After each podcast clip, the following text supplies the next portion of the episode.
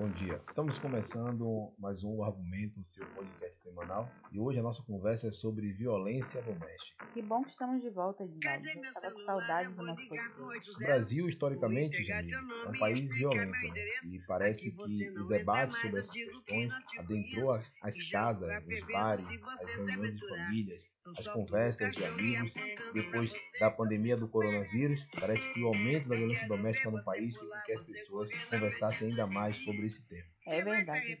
É, apesar de, né, de termos pessoas aí que consigam falar sobre isso de uma forma mais teórica, né? Eu acho que a gente pode falar sobre isso tranquilamente porque está no nosso dia a dia, está no nosso cotidiano. E aí talvez, né, fica aqui até um questionamento meu, um comentário um questionamento. Eu não sei se aumentou, Edvaldo, mas talvez com as pessoas em casa isso tenha ficado mais evidente, né? Sim, é verdade, Jamil. Os dados dos últimos anos, os dados apontam que a, violência doméstica no Brasil vem apontando, vem crescendo, né? mesmo depois da lei Maria da Penha, que é a lei de proteção principalmente às mulheres, essa violência no Brasil vem, vem aumentando. Não sei se isso é um, é de fato o aumento da violência ou se as pessoas, as mulheres no caso, depois da Lei Maria da Penha, se colocou muito mais na disposição de denunciar os seus agressores. E ainda assim, 50% das mulheres que sofrem agressão dentro de casa, elas não procuram os meios legais para resolver essas questões. É verdade, eu concordo com você. E aí, uma, um debate importante que perpassa essa questão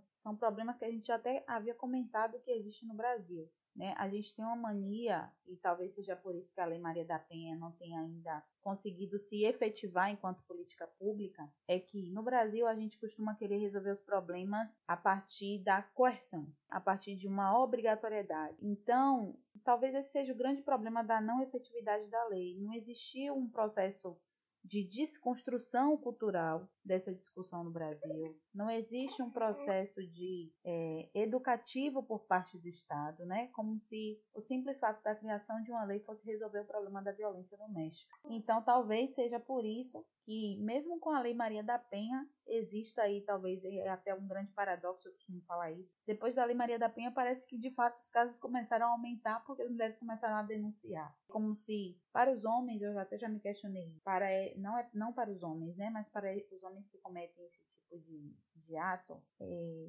será que a Lei da Maria da Penha se tornou, de certa forma, uma afronta? Talvez, Jamile, uma parcela dos homens pense nessa perspectiva, né, da ideia de pensar a Lei Maria da Penha, ou até o avanço do direito das mulheres, como uma afronta ao mundo patriarcal, né, ao, ao mundo mach, ao machismo, né, estabelecido pelos homens historicamente. Eu acho importante quando você traz essa, essa questão das leis no Brasil, que às vezes a gente faz leis apenas por fazer, que não tem objetividade prática nenhuma e que de certa forma não vai nos ajudar a resolver problema algum. Porque a gente sabe que a questão da violência doméstica no Brasil é uma concepção cultural. A violência permeia a casa dos brasileiros desde quando o Brasil era Brasil. Diga-se de passagem, né? E ela permeia muito mais, de forma muito mais forte, a casa das pessoas mais pobres. Então, as pessoas mais pobres, que não têm condições financeiras, os problemas sociais acabam ainda mais agravando os casos de violência doméstica no país, porque a pessoa em situação de dificuldade financeira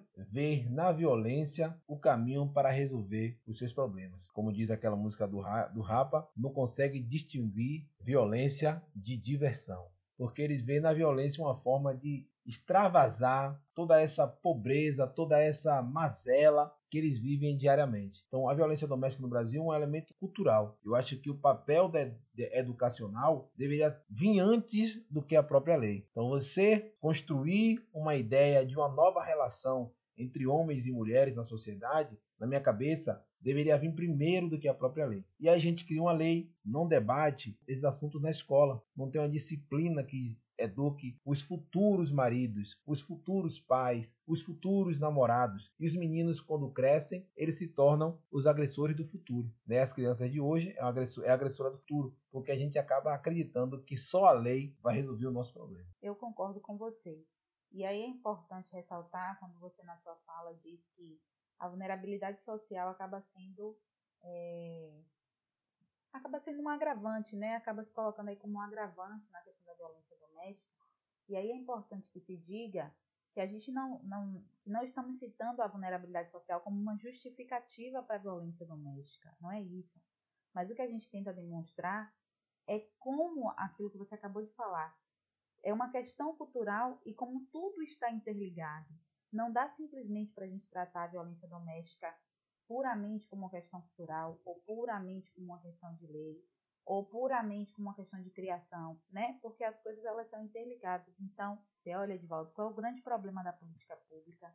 É que quando a gente pensa uma política, a gente precisa pensar ela a partir de várias interfaces, que é talvez o que falte à lei Maria da Penha mais uma vez.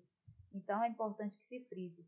Não se fala de vulnerabilidade social como justificativa para a violência doméstica, mas como uma das interfaces que o Estado deveria considerar ao se criar uma lei, ao se criar uma política pública para conter né, a violência doméstica. Até porque a gente, a gente sabe que nos, nos, espaços onde as pessoas têm um, um nível de cultura é, maior, eu quero falar de cultura aqui na perspectiva de conhecimento, não que outras pessoas não tenham cultura, mas as pessoas que têm um nível de conhecimento maior, essa violência doméstica ela acaba sendo mais acentuada.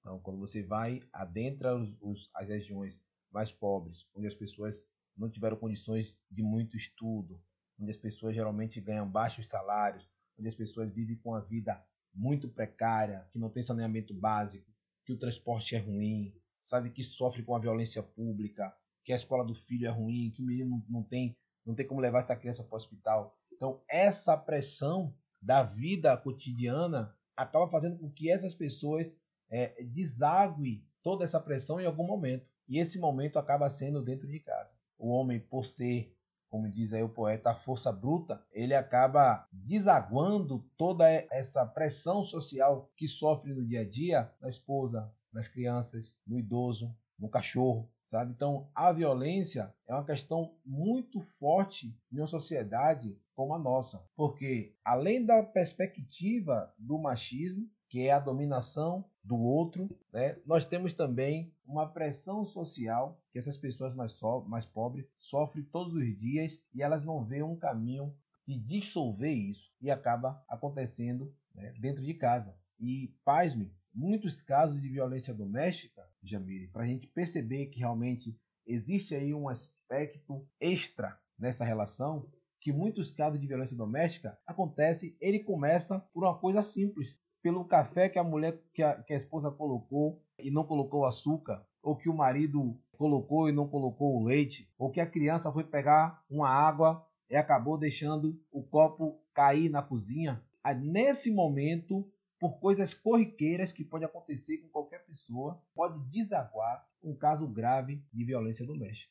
E são essas particularidades que precisam ser tratadas em contextos diferentes. Né? Claro, toda regra tem exceção. É, a gente está falando aí de um caso de violência doméstica, né? que é realmente que é que está interligado essa questão da vulnerabilidade social, da pressão do dia a dia, do trabalho. Existem esses casos, mas existem também os casos que não estão interligados a isso, né? Que são realmente casos de machismo, em que o homem, por não aceitar uma certa ascensão da mulher, e, muito, e muitas vezes, é, passou no jornal essa semana, eu não sei se você viu, um rapaz, a moça tinha acabado de sair do apartamento, você viu esse caso? Não, não, não vi esse caso. A moça tinha acabado de sair do apartamento e estava na porta da, do prédio esperando o ônibus. Um homem vinha passando na calçada e do nada ele deu um soco no rosto dela do nada e continuou andando.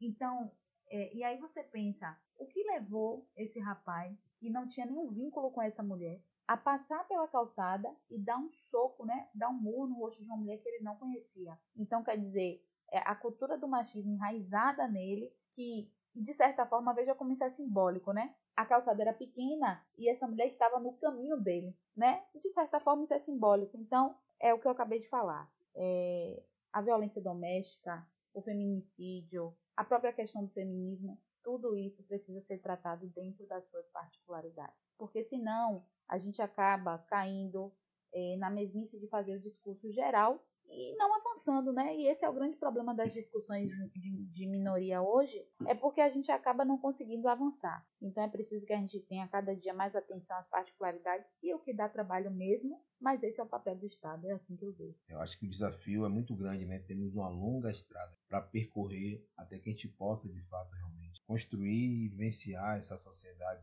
onde as pessoas possam viver de forma digna, sem ser agredida apenas por ser mulher, né, sem poder, sem sofrer algum tipo de agressão física ou psicológica apenas por ser mulher, e fora as pressões psicológicas, né, as agressões psicológicas, moral, que as mulheres sofrem, e as crianças e os idosos sofrem, sofrem durante é, o decorrer da sua vida. Então temos um longo caminho para percorrer e eu acredito muito nisso que você disse, de que o debate qualificado, o compromisso com a coisa, é necessário fazer um debate profundo sobre a questão da violência doméstica no país, porque só assim de fato gente vai conseguir avançar e melhorar a vida das pessoas nesse país. Eu concordo com você plenamente. Eu acho que a gente avança sim quando os políticos, né, quando, quando a classe que nos representa, optam por ser representantes responsáveis. Então a gente tem que avançar nesse sentido também. É isso, né? É, acho que foi legal, né? Deu pra falar sobre violência doméstica. Então é isso. Fica por aqui o nosso podcast, o argumento, que volta semana que vem. Obrigado a todos vocês. Até terça. Terça-feira. Até terça que vem, galera. Então pronto. Obrigado. Bom dia.